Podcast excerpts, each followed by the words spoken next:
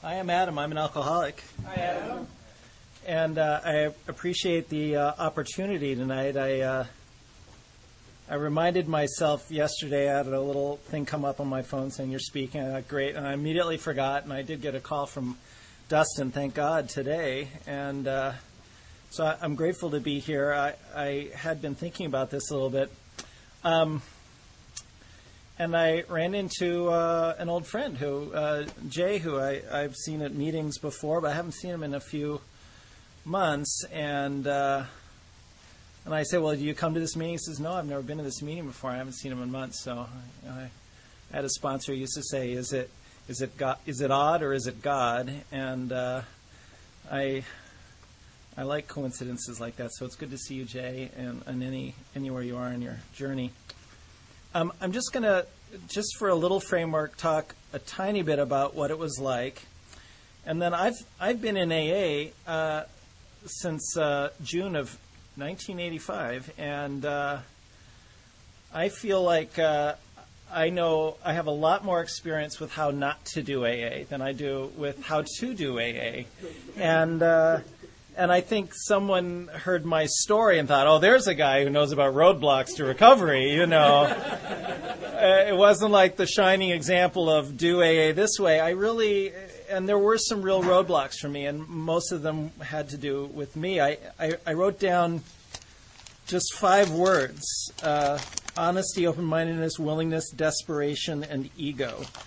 And uh, I'll probably talk about some combination of those tonight, but um, I, uh, I, I started drinking when I was uh, 13, and uh, right away I had the physical craving. Like from from drink one, uh, if I had a little alcohol in me, I was off uh, from the beginning.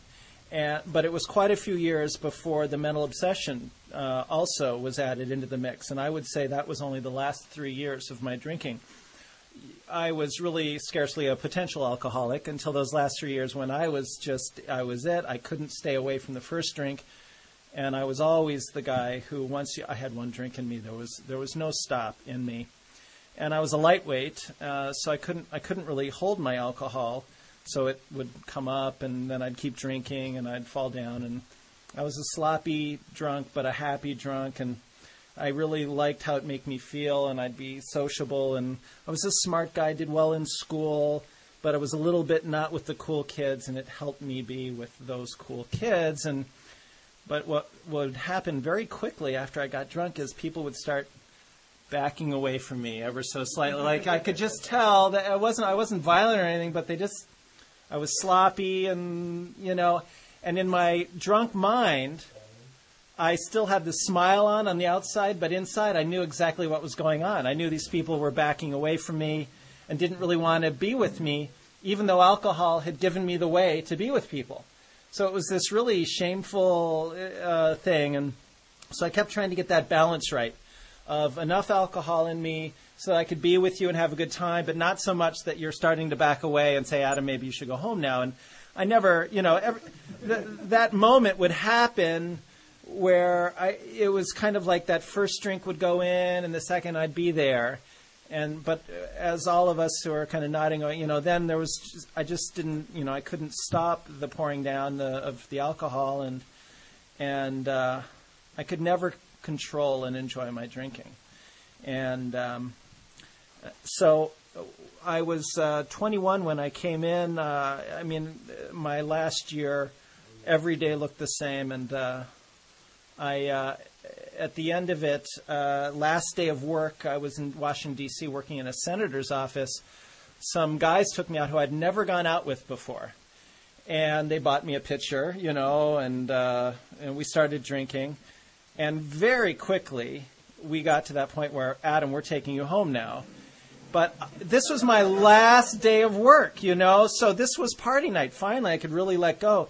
And uh, they took me home I was quite drunk, and I remember thinking, well, what I'll do, I know these guys live in Georgetown. I'll just, I saw my roommate's car keys out, and I just took them.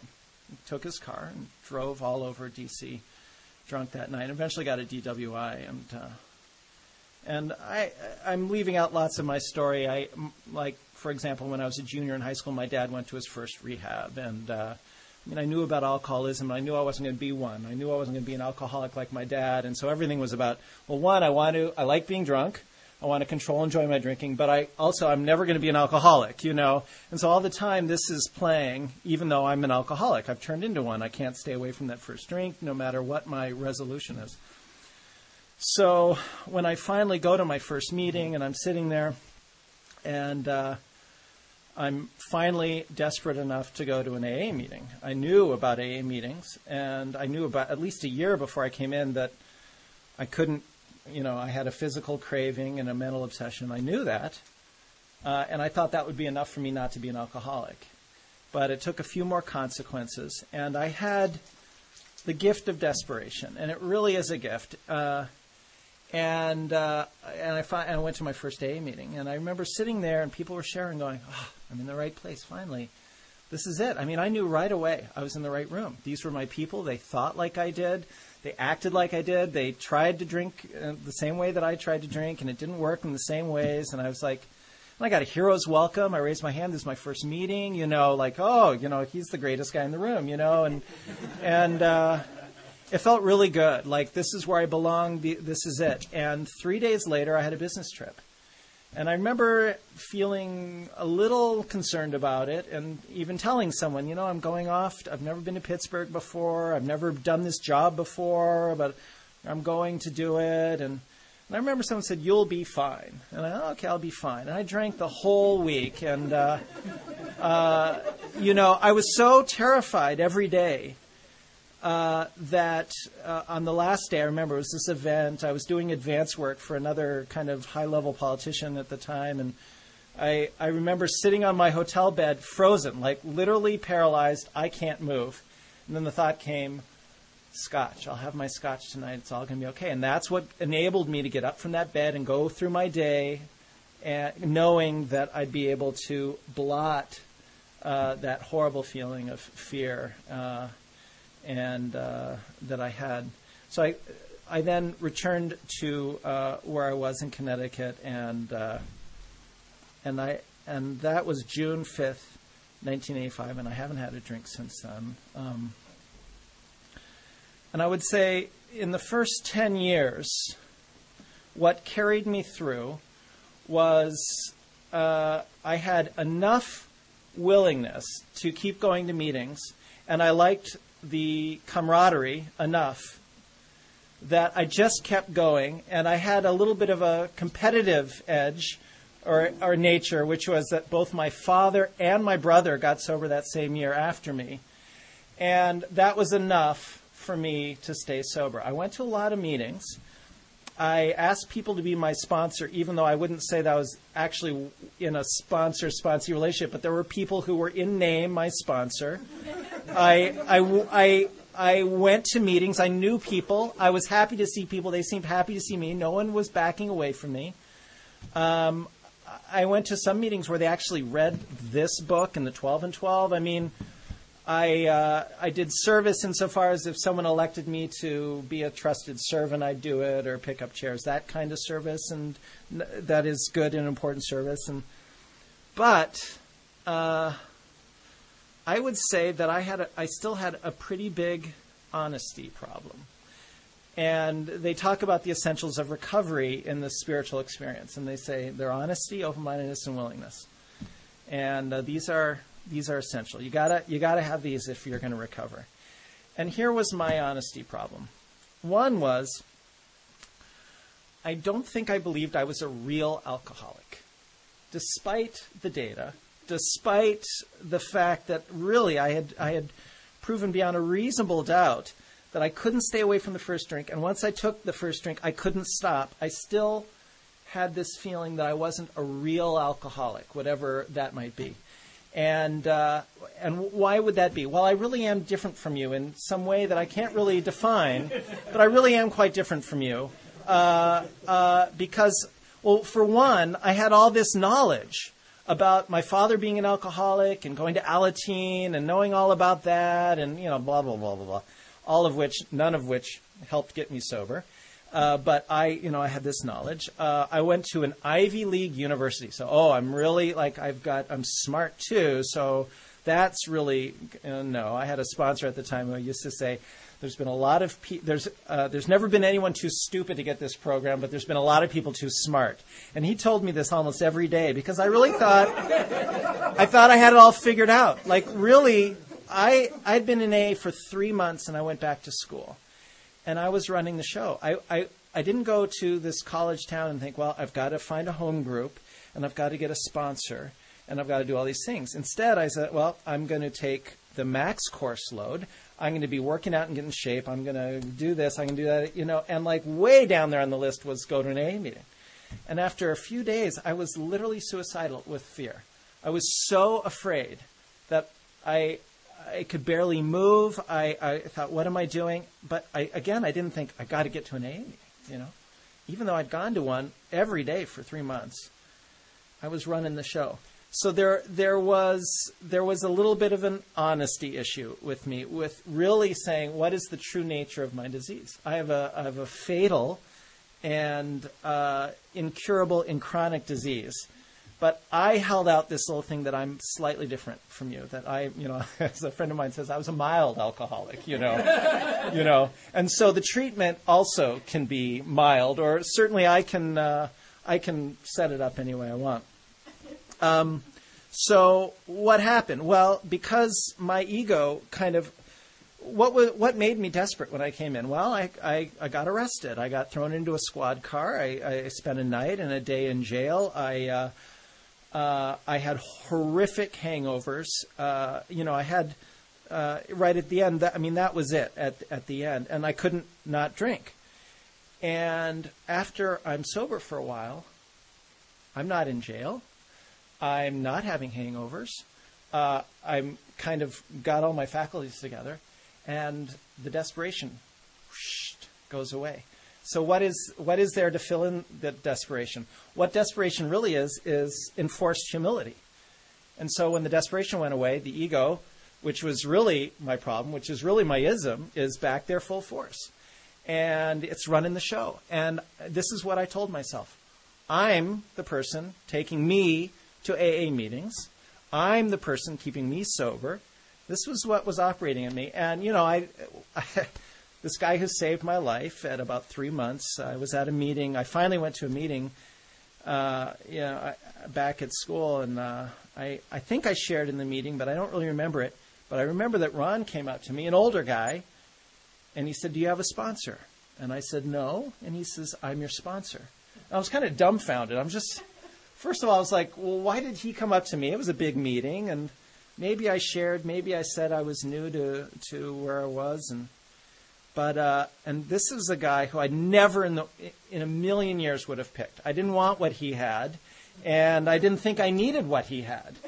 And, uh, I, I didn't like his style, you know. I mean, there was nothing about him, and yet this guy saved my life. This is this is the guy who really like taught me uh, when I was full of that fear and paralysis, how to get out of bed. And he was the guy who said, There's never been anyone t- too stupid to get this, but a lot of people too smart. And Adam, when are you going to take this program seriously? Like, what? What do you mean? I'm taking this seriously. I'm going to meetings. Don't you understand? This is what I'm doing in my life. When are you going to take this program seriously? This is job one, you know. And and he just had to keep pounding through this uh, this thick skull. And what what I learned from Ron and what I learned from every sponsor I had after is no matter what happens, if I can keep showing up to meetings and not take the first drink, that's the bare minimum. And I'm going to get through kind of okay. And it's a beginning. It's just a beginning. And for me, for the first 10 years, that was my entire program. Don't drink and go to meetings. For 10 years, that, and, and I had relative periods of success. I had relative periods of entire insanity, but it was dry insanity. I wasn't drinking. I wasn't using drugs. Um, I was going it alone a lot. Uh, moved to New York City. Uh, I was there for four years. I did ask a guy to be my sponsor. I don't know that I ever called him. And you know, I was, I was, you know, the ism is I sponsor myself. I was sponsoring myself for four years at the end of that that period. And uh, I I started dating a woman uh, who I chose who was clinically insane, and it turned very bad.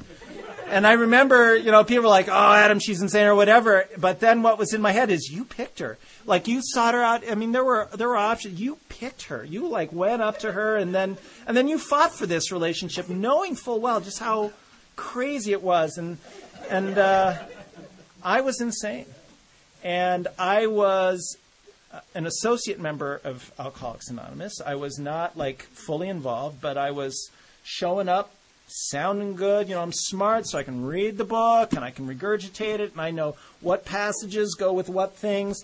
But the reality is, uh, I missed a tiny little piece that's in this book so many times I'm embarrassed. But uh, I'll, I'll just read the part that's right at the beginning of chapter 4. Bill says this any number of ways, but he says it this way right here. So he has that great description of alcoholic. If when you honestly want to, you find you cannot quit entirely, yes. Or if when drinking you have little control over the amount you take, you're probably an alcoholic. That's nice. Now, this is what he says about that.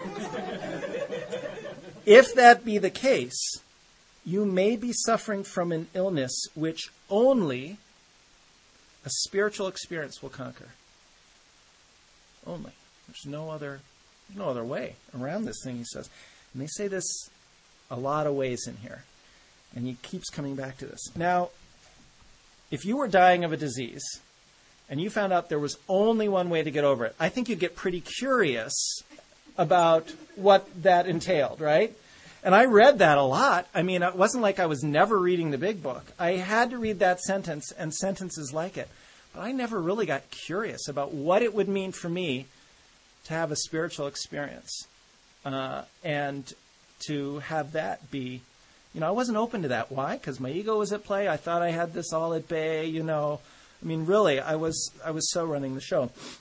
There is a there's a great story in here about the guy named Fred. And Fred comes in, he's had his ass kicked by alcohol, and they lay it out in front of him. They say, Here's the deal, Fred, here's how this is going. He says, You guys have a great program going. You really do. I love the work you're doing. It's a wonderful organization, but it's not for me. And really, that was my stance. Even though I was still in the organization, I was still, you have a wonderful organization. It's not really for me. I like how I feel fellowship wise or whatever. Uh, but I'm to go. I'm to go. Good luck, you guys. That was great. And then, and then it says, we heard no more of Fred for a while. You know, and I was this close to being. We heard no more from Fred for a while. Uh, I'll, I'll talk about that story. But then he comes back in, and you know, he's he's his ass is truly kicked this time. And he comes in, and um, uh, he uh, so he's in he's in the hospital and two members of Alcoholics Anonymous come in, and they grinned, and they, he didn't like that so much. They're kind of, you know, and he's and they and and he says, uh, "Do you think you're an alcoholic, and are you really licked?" And he said, "I conceded both propositions," and they talked about it, and he said. Then they outlined the spiritual uh, uh, answer and program of action, which a hundred of them had followed successfully. Oh, there's a little clue in there. Right after spiritual answer, it says program of action. You know, if I had had any curiosity about spiritual, I might have been curious about this program of action, but I wasn't that.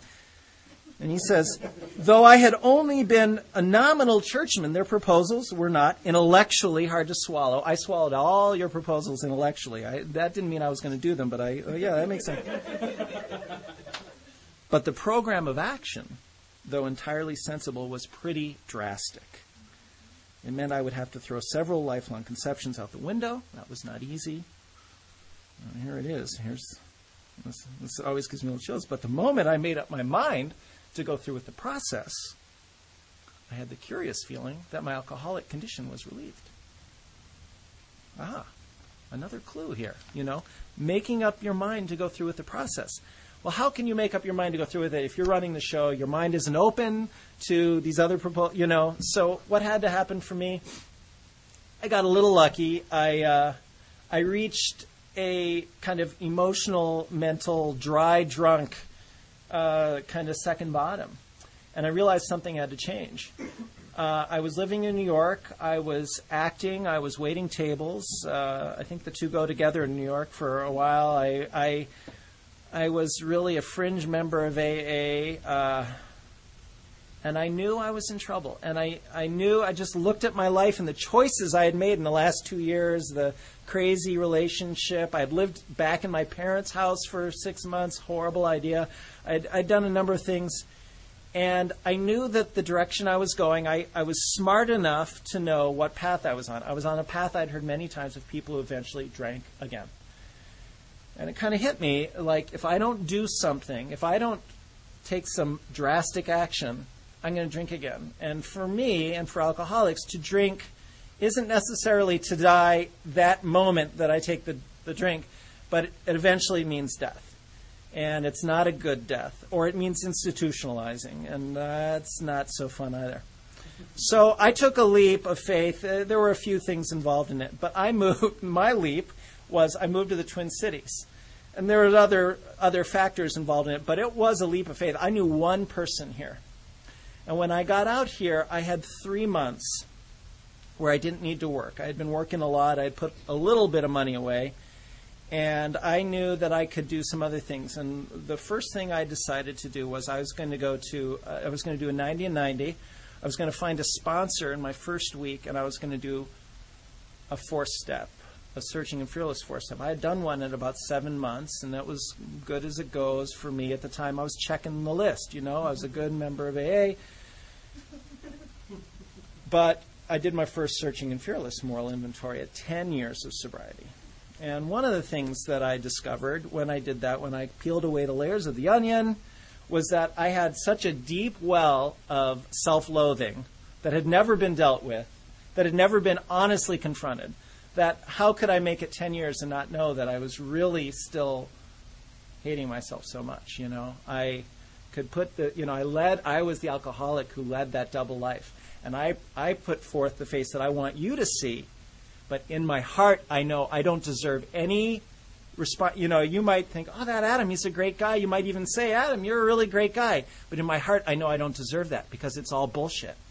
You know? So if I'm leading that double life, it just keeps corroding and corroding and corroding. And I was for like 10 years. Now, uh, would I had rather that I was drinking and using drugs all that time? Well, no, you know, uh, but I was not I was not getting better. I was not recovering.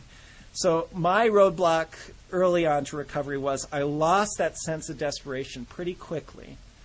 And then my ego filled that, just immediately filled that vacuum.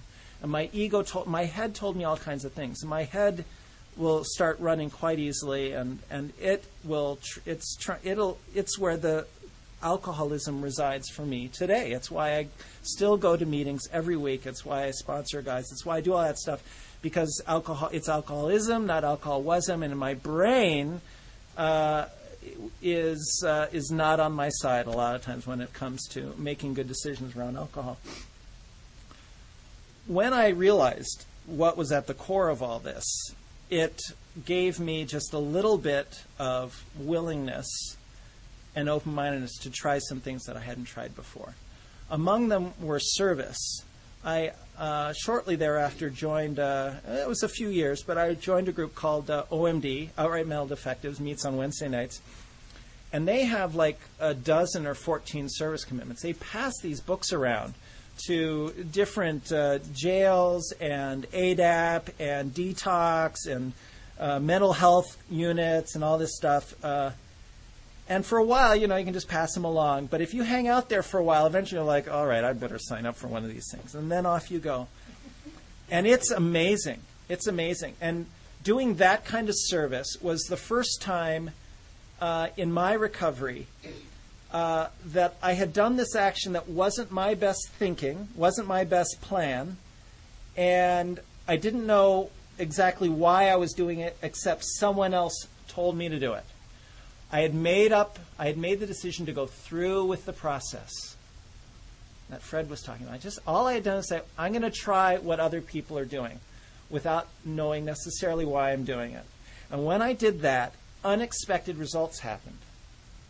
When I took a meeting up to Lino Lakes or to Stillwater, somehow I became a better husband and a better father. Why should that be? This this principle of unrelated consequences. Well, it's because it's a spiritual action. And anytime I get take part in the spiritual program of action, I become better in all of my life. It's not that I'm just buying a little insurance against a drink, which I am, but I get better in all aspects of my life. So it still doesn't make sense to me. I'm a smart guy. I can figure things out. It doesn't make sense to me why going to jail and holding a meeting there should make me better in every part of my life, but it does. I joined a. There's this. Um, how are we doing on time? There's there's this uh, uh, great writing by Bill Wilson. He's uh, he's it's five years after he wrote the Twelve and Twelve. So he wrote the Twelve and Twelve when he was I think about a dozen years sober, maybe a few more. And five years have passed. And he's writing in the grapevine. He says, "I, you know, I wrote I wrote these books." And uh, AA as an organization has grown and flourished. I sponsor all these people. I'm doing service work all the time. Why am I feeling like I'm in spiritual kindergarten? And that's the the words he used, spiritual kindergarten. He's looking at, he goes down the list of 12 steps. And he's doing all this stuff, and he, thank you, and he realizes, that's it, huh? I got a lot of talking. Okay. We're going to have time to talk afterwards. I don't know how much more I have, but, um, and he says, uh, I was in spiritual kindergarten. He looks at 11 and he says, I realize that I was not doing prayer and meditation. Well, again, for me, I'd heard people all along say, you know, get on your knees in the morning, get on, you know, all that stuff. And it took me a long time to do that. I remember the first time I did it was right around uh, seven, eight months, maybe nine months of sobriety. I was thirsty, really thirsty. And I heard someone say, I've never heard of anyone drink who asked for help in the morning on their knees to stay away from a drink. I thought, I really don't want to drink. I'm going to try it. And I finally got on my knees. I'm a Catholic. You know, I got no problem being on my knees, right? I hadn't been on my knees in nine months, even though every meeting I go to, pray, you know, ask for help, whatever. So it took me a long time because my ego was there. Well, now I'm looking at the 11th step. I've been in the program a long time. I've never, I've never meditated. Never. You know, and I don't count opening my 24 hour day book and reading and sitting there uh-huh. Yeah. yeah. Interesting. Okay, now I'm off of my day. You know what I mean? That you know, for me, I'd never tried it, and uh, I had a little bit of open-mindedness to just giving it a shot. And another guy had come from Oregon, and he and I started a group Thursday mornings at 6:30 in the a.m. And uh, uh, I haven't been going to it for a few years. I've got two little kids, and kind of that's where that went. But I started going to this meditation meeting. And again, why should sitting quietly in a room with a group of other people for 15 minutes have anything to do with my life? Okay, maybe it calms me down a little bit. You know, I'll take that. But it improved every aspect of my life. Again, this wasn't my best thinking. Uh, I had resisted this for over a decade in the program. Um, but here was this, you know, I'd, I'd, done that reading, spiritual kindergarten, try step 11, started getting curious about it. You know, for, for us who have been given this gift, and I should just speak of myself, for I who was given this gift, uh, who saw what it did in my family, who's seen what it's done in other people's lives, who's seen plenty of people die from it. So I've been given a gift that not everyone gets to, gets to not get curious about you know, how can I improve my spiritual life here? How can I make how there is no end of better, right? Well, there is when this is involved in running the deal, you know, and I can I can cut off better just like that. So um, these were the roadblocks to me to to really getting what do I want? I want happy, I want joyous, and I want free in all areas of my life. And I didn't have anything like that for over 10 years in this program. I had sobriety, I had some usefulness, I had uh, uh, constructive uh, relationships as they were, but I didn't get that I had no idea of how to be in a true partnership with another human being. Until I do, no happy, joyous, and free. I didn't get that this prayer and meditation piece is important to my spiritual growth. Till I do, no happy, joyous, and free. You know, and um, you know, I've seen milestones along the way. One was the decision to move out here. And with it, right around that time, I, I had been hoping from day one, because I got sober in June, early June. My father went to his second rehab. that August. And I thought, now my father and I can have the relationship that we'll always I've always wanted. You know, he can be my dad. And it just didn't work that way. It was not good, and it continued to not be good. It continued to be a struggle. And then, right around the time that I was about to move away from the East, I don't know exactly how it happened, but I suddenly realized I, I was at a meeting and they were talking about acceptance as the answer. And I suddenly realized I just have to accept that he already is the dad that he is going to be to me. He's not going to become this other thing. He is exactly right now my dad, and that's how he is. And to accept that. And for me, my brain had been trying to make him be something else, you know, and all I had was frustration and, and resentment about that. And as soon as I accepted him for who he was, a radical change happened to me. And this, uh, this will be the last thing I'll talk about. Um, I was plagued in my first 10 years with the inability to speak simple truth. I lied all the time. And part of it was I was people pleasing. I was trying to tell you what I thought you wanted to hear from me. And I was all the time trying to figure out, okay, now the thing I'm going to say, you just told me this trip you took fishing. Well, I'm going to tell you about a trip I took fishing that never took place and a fish I never caught. But you told me that story and that's what you want to hear now. I'm going to please you that way. And now I'm going to go to work and I'm in charge of all these people who are supposed to do this thing. Instead of telling them, please go do your job, I'm just going to sit there and get mad and do it for them. You know, like this was how I operated in the world. I didn't want to say anything to you like, would you mind doing your job if it might piss you off? now, this is not a good strategy in the world at large, you know, and, uh, but I thought it was. I'm just trying to make everyone like me, you know, I'm just, and so it's so exhausting telling all these lies, getting them all out there and trying to remember who you told what. And I'd get caught from time to time and be incredibly shameful. And but it, it didn't encourage me to change my behavior. But there was something about accepting my dad for who he was. I was able to really accept me for who I am. And in the seven step prayer, we now offer ourselves, all of us, the good and bad. And what I could never come into like real terms with was some of the unsavory stuff that was in there, some of the stuff that I didn't like about myself. But that's who I am. That's all of me. And what AA I think is about, yeah, yeah, we do the four step inventory. We cut out some of that stuff that's real obvious, but I don't get to cut parts of me off. I am still the person, really, I'm that person who came in 24 years ago. But it's now like I've learned how to be in relationship with you. I've learned how to accept all of me and bring all of me in an honest way. And I couldn't do that before. I was just lying as fast as I can and moving on to the next deal. And when you're lying to everyone, you don't have one real relationship in the world. And I, I didn't. I didn't have one real relationship in the whole world. I thought I did because I'd walk in, "Hey, Adam, how you doing? Hi, how are you doing?" Da, da, da, right? And uh, so when I broke through all that, that that little piece followed immediately by doing a searching and fearless moral inventory, getting involved in service, sponsoring a lot of guys. Actually, uh, and now I really will finish with this thing. Um, here's how it worked for me. You know, I for the first 12 years in sobriety, I was I had about 20 relationships with women, different women, 20 different women. Among them were women who I thought, this is the one. This is the one that I, I love this woman. She, this is it. And then it would always go south, you know. And I was kind of a little bit addicted to falling in love and that feeling. That was a great feeling, but uh, there was something else going on there too.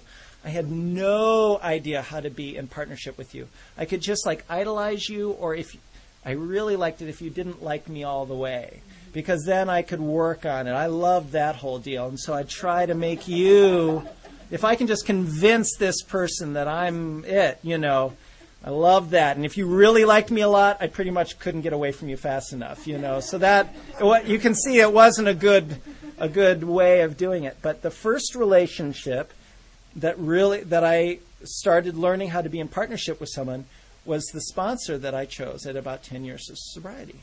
I learned how to be honest with him and how to ask him things, how to set boundaries. How to, that was good. And one of the things that he took very seriously, and I do when I sponsor guys, is I introduced him to other people in the program. And other guys. And then I start learning how to be in relationship with other guys in the program. We still haven't left the rooms of AA, right? And I, now, and I, how, do, how can I be a true friend? How can I show up? How can I do what I say? How can I be honest in that relationship? Then I learned how to be a friend to other women in the program.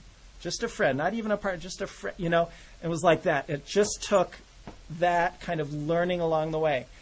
And if you had said to me, Adam, it's probably going to take 10 or 12 years for you to figure out how to be in relationship with someone, I would have said, no, no way, because I'm ready now. I want it now.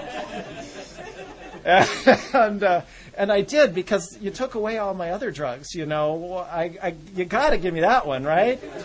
And uh, but you know, I want what I wanted is what I have now. I wanted to be in a true partnership with a woman. I wanted to have kids. I, you know, I wanted to do all that stuff, but I couldn't figure out how to do it here. And I had to, and I learned it through the program of action, of of fellowship combined with spiritual action uh, here. So that's been my journey. I didn't do it right all the way, but you know, so I heard this. I, I won't remember exactly what she said, but you know, the journey is what we're about right now. This is all we got, and uh, I wouldn't I wouldn't do any of it differently, because we will come to see how our experience can benefit others, no matter how far down the path we've gone.